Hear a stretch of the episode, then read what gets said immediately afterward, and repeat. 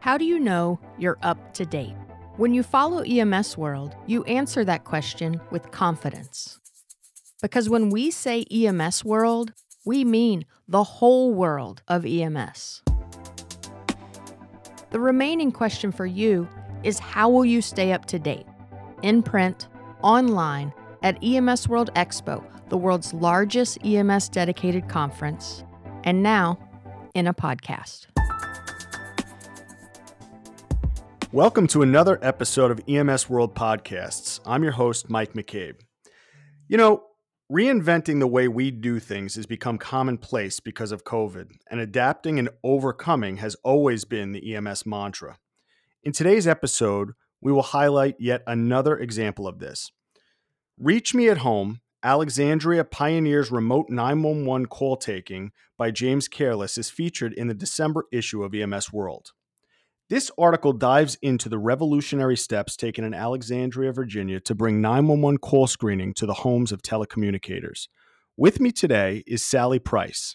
Sally is the Public Safety Communications Supervisor at the Department of Emergency Communications in Alexandria, Virginia. Sally, welcome. Hello. Thanks for having me. Absolutely. So, before we start, I, I just have to ask how cool and how different was this whole thing? Um, from a standpoint of just getting up in your pajamas and walking into your living room or, or the room wherever you have your setup was great. The uh, wake up time and the travel time was, you know, bare minimum. I certainly cut back on uh, on travel and commuting. I'm sure. Yes. But as far as process is concerned, how how was this impacted when you first heard about this? What was the consensus from yourself and from your colleagues? As to how this was going to play out? So the ones that have been doing this for a while were like, "Oh, that doesn't seem like it's going to work good. How do you do 911 or call take, you know, from your home on a laptop or, you know, however the system you have set up?" So we were kind of like, "Yeah, I don't know if that's going to work or not." Sure. I think that customarily in EMS, and we've spoken about this in past podcasts, change is always uh, met with a great deal of resistance. And True. so this was obviously a, a, huge change. And the pandemic has forced us to think outside of the box in so many different areas. People were forced to stay home at work so that essential employees could continue to go to work. And True. you know, this type of story really highlights the approach here is basically combining both principles.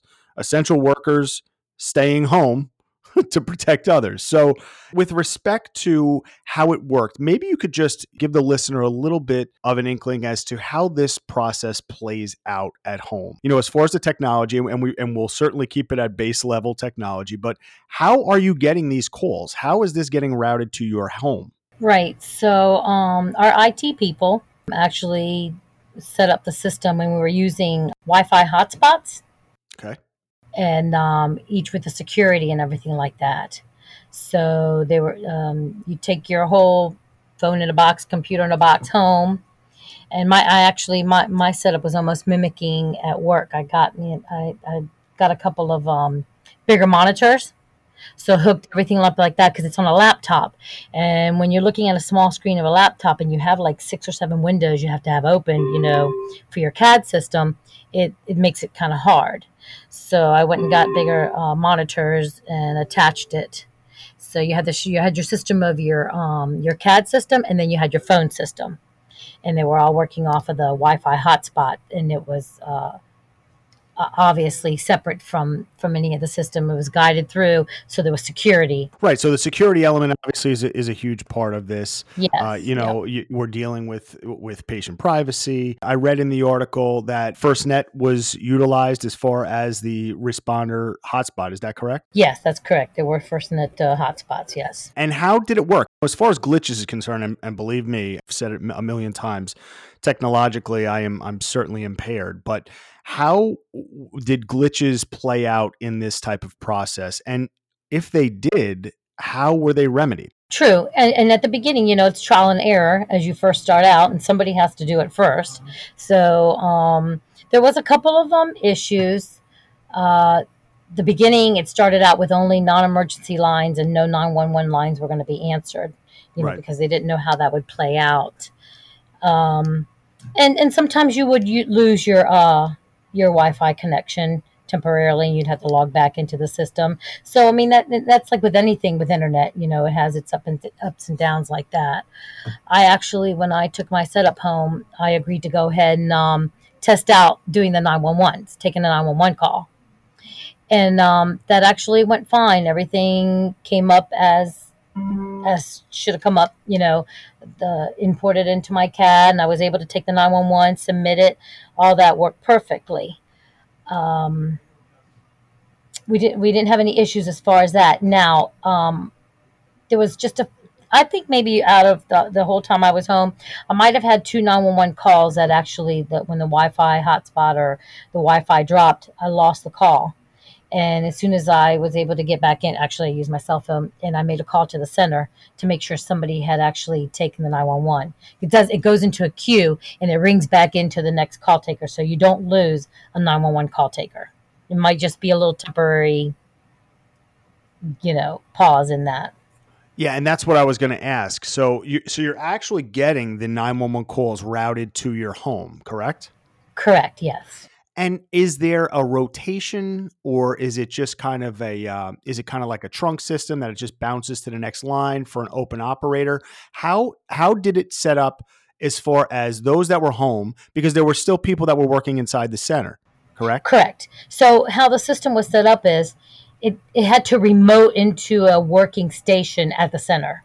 Okay. So so each yeah each system you took home remoted into an actual working um, console that was set up at the center that nobody was sitting at. So I guess it worked remotely off of that. And yeah, it did. It did. So in essence, you were you were augmenting and supplementing the resources that you actually had inside the center. You never actually lost personnel or manpower. It's just that it was split up to protect and and and in all honesty, just truthfully break up the amount of people that were inside, correct? Correct. So we actually took several steps to, you know, to make sure that we would always have at least some kind of staffing. Um, we had half the half the uh, group split up with our main center and our backup center, and then we had the take-home phones on top of it. So we were working every kind of avenue we could work to secure that at least, you know, if anybody did get COVID, it wouldn't take every all our personnel out, and then there would be nobody available, you know, for nine one one. Very forward thinking. How did it work? Did you have folks come down with COVID inside of your center or for your operation? Yeah, we we've had a couple, um, but through the whole course of uh, what is it, like nine months or eleven months, however long it's been, but very minimal as comparative. Um, I, I realize that I think some other agencies and other in air, other areas and in Florida, it took out the whole center. So I, I understand there was some problems, and that's what we wanted to alleviate.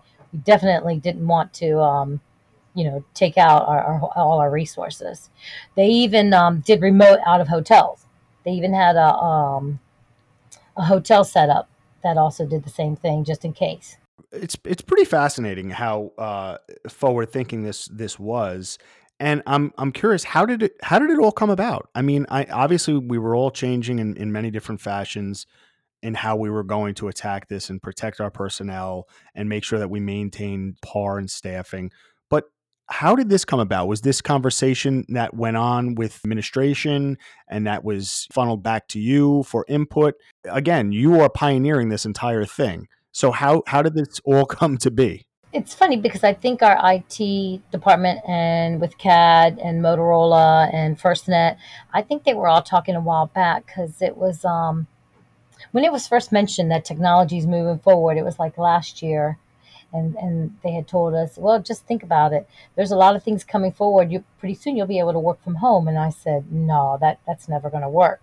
And it wasn't within less than a year later. Here here we are doing it. And I guess they decided to go ahead and run with it and test it out. This would be the best time. I mean, and it definitely was the best time to do it, doing the circumstances some of the questions that I had about dropping calls and technological glitches and things like that. Some of the other more practical type concerns that I would think would come to the forefront with this this type of practice being at home would be the patient privacy element to this, right? So you are dealing with uh, with patients and and you are speaking to them and you are inputting into a CAD. Was there a concern there from the staff that that could there could potentially be a violation? Right. Um, I think that was uh, asked at the beginning, but you know, being in the business that we're in, and we we know you know have to follow the laws and things like that. Uh, I think everybody that took a, a phone home and stuff was well aware that you just need to isolate yourself, make sure that you know you're in a in a room in your home where you know that that um that nobody else, if anybody was was home and all that, that privacy that would still remain. We still had to maintain all the privacy rules that applied in the center outside. Absolutely. And then what about just some of the um, some of the things that could have gone on that may have been a distraction, such as kids or dogs barking in the background? Was there ever any stories that came out about that, or concerns that people had that, oh my lord, my Doberman might start barking while I'm on a 911 call? So funny you say that because um, I have a bird and it it squeals sometimes or will scream. And also, I had my dog and my cat with me. And if somebody would knock on the door, I would assume, oh, man, the dog's to start barking.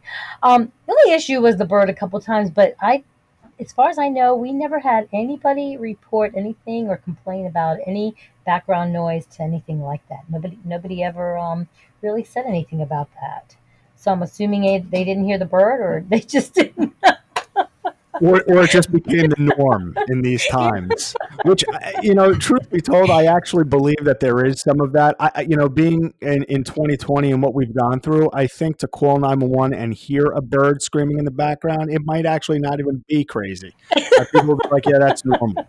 Um, so you know, I think that everybody understands that we're going to extremes, and right. you know, whatever. As long as the call's getting answered, it's getting answered. Don't ask questions. Yeah, I put I put a cover over a cage, but you know, still the same.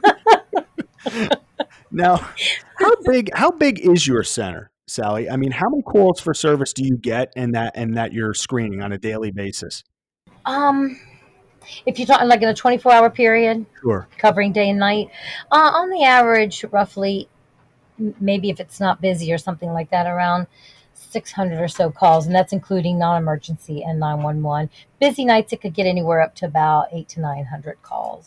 Wow, that that is busy. So how many how many personnel are are staffing the center at any given time? Um, at any given time, it's anywhere between six to seven, and um, we have uh, four four shifts um, that work opposite. So we have a day and a night, which is would be like today is Group A, and then Group C comes in for night, and then we work our rotation and then the next group that comes in would be b and then d. So and it's a 24 hour thing we work 12 hour shifts. Okay. And are, is everybody an emd an emergency medical dispatcher? Yes that's a requirement with all our training yes Sure, and and I'm assuming that you use some sort of call screening platform, whether it's ProQA or something that you utilize. Yeah, we, we have PowerPhone, and um, at the beginning, I think it had a hard time launching with the with the take home boxes, but we have the cards, so um, everyone had the the cards at home, so they can they can uh, you know queue off of the cards to ask the questions and things. How did that go over? Because well, we all know again in EMS, once we once we get uh, w- once we have the ability to get cushy with some modern technology, we hate to go back to certain things like cards. that, that's true, but um, on and off, actually, our center goes back and forth. Sometimes we do, do use the cards, and sometimes we, we we may forget to prompt the system, so we grab the cards. So we actually, pretty much everybody here is used to using both of them. So now that you've had time to adapt to this and and your colleagues have had time to adapt to this, it seems to me, you know, based uh, upon the reading that this is something that's going to be implemented long term.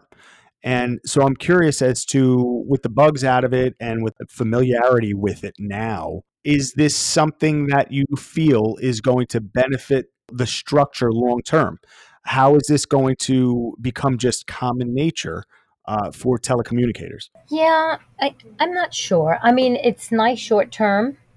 I think a couple of there, there's just a couple of downfalls where you know um, you lack the uh, center awareness and i think that's something that's important sometimes you know when you may be taking a hot call and you don't have time to call the other person or send a message on the computer or something, um, it's easier to yell across the room or something. And I think that, you know, in little circumstances like that, that would be kind of like the issue. Mm-hmm. I mean, right now, even as we're working in two different centers, it's the same thing because um, sometimes when we we have um, somebody that has to come in to help staff, we're still not allowing. So if I work overtime because somebody's short on the other, you know, on the other side, I still have to come to my assigned um, location, which is I'm at, I'm at the backup center.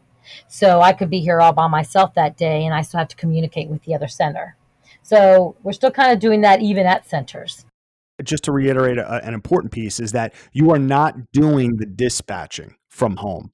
So you're taking the call, you're inputting it into the CAD, and then it's actually getting dispatched from the center, correct? Correct. Yes. Yeah. Because the CAD, you know, the CADs are, you know, they communicate with each other. So as soon as you enter the call in, it'll show up on the um, dispatcher screen. And did that feel different, not having the ability to dispatch out those units or or be able to locate where those units are? Is that was that a totally different feel for the dispatchers at home? Um, no, because if we were if we're in the in the capacity of mm. taking the uh, you know being a call taker at the time, we're not in the capacity of the dispatching. It's different, but we still have the access. We can see you know with the AVL on our units, we can still see where the units are, what they're doing, what call they're assigned to. There's nothing different with that other than that we cannot communicate over a radio with them. Got it. We can still send them messages on their MDT and everything. All that's functional. Well, again, I, I really think that it's a, a truly uh, an innovative approach at, at changing the way we do business on on a daily basis. And uh, you know, kudos to Alexandria for implementing this and and really being a pioneer and probably going to be prototype for many other uh, communication centers as we move forward. You who knows what's next for us? But to know that this actually does work and there's legitimacy to this and it's been proven is a, a true feather in the cap to Alexandria, Virginia, and, and the efforts that they put forth. Oh, oh yeah, I, I can already tell you there's been several uh, agencies that already reached out and, and asking all kinds of information on, on going forward with this. So it's definitely out there now. Well, it's great. And Sally, I really do appreciate you coming on with us today to to explain this in, in better depth. And everybody should go to the December issue to read this article. Again, it's Reach Me at Home, Alexandria Pioneers Remote 911 Call Taking. It's it's truly a, a fascinating article and, and shows just how out of the box we can think in EMS. So Sally, thank you for joining me today. Oh, thanks, Mike. Well, this has been another episode of EMS World Podcast. Thanks for joining us. And remember, save the date and mark your calendars for EMS World Expo 2021, which will be October 4th to the 8th in Atlanta, Georgia. Thanks again. We'll talk to you real soon. This has been an episode of EMS World Podcast. You can find this audio and more like it on the podcast page of emsworld.com. You can also follow EMS World on Twitter, Facebook, and Instagram.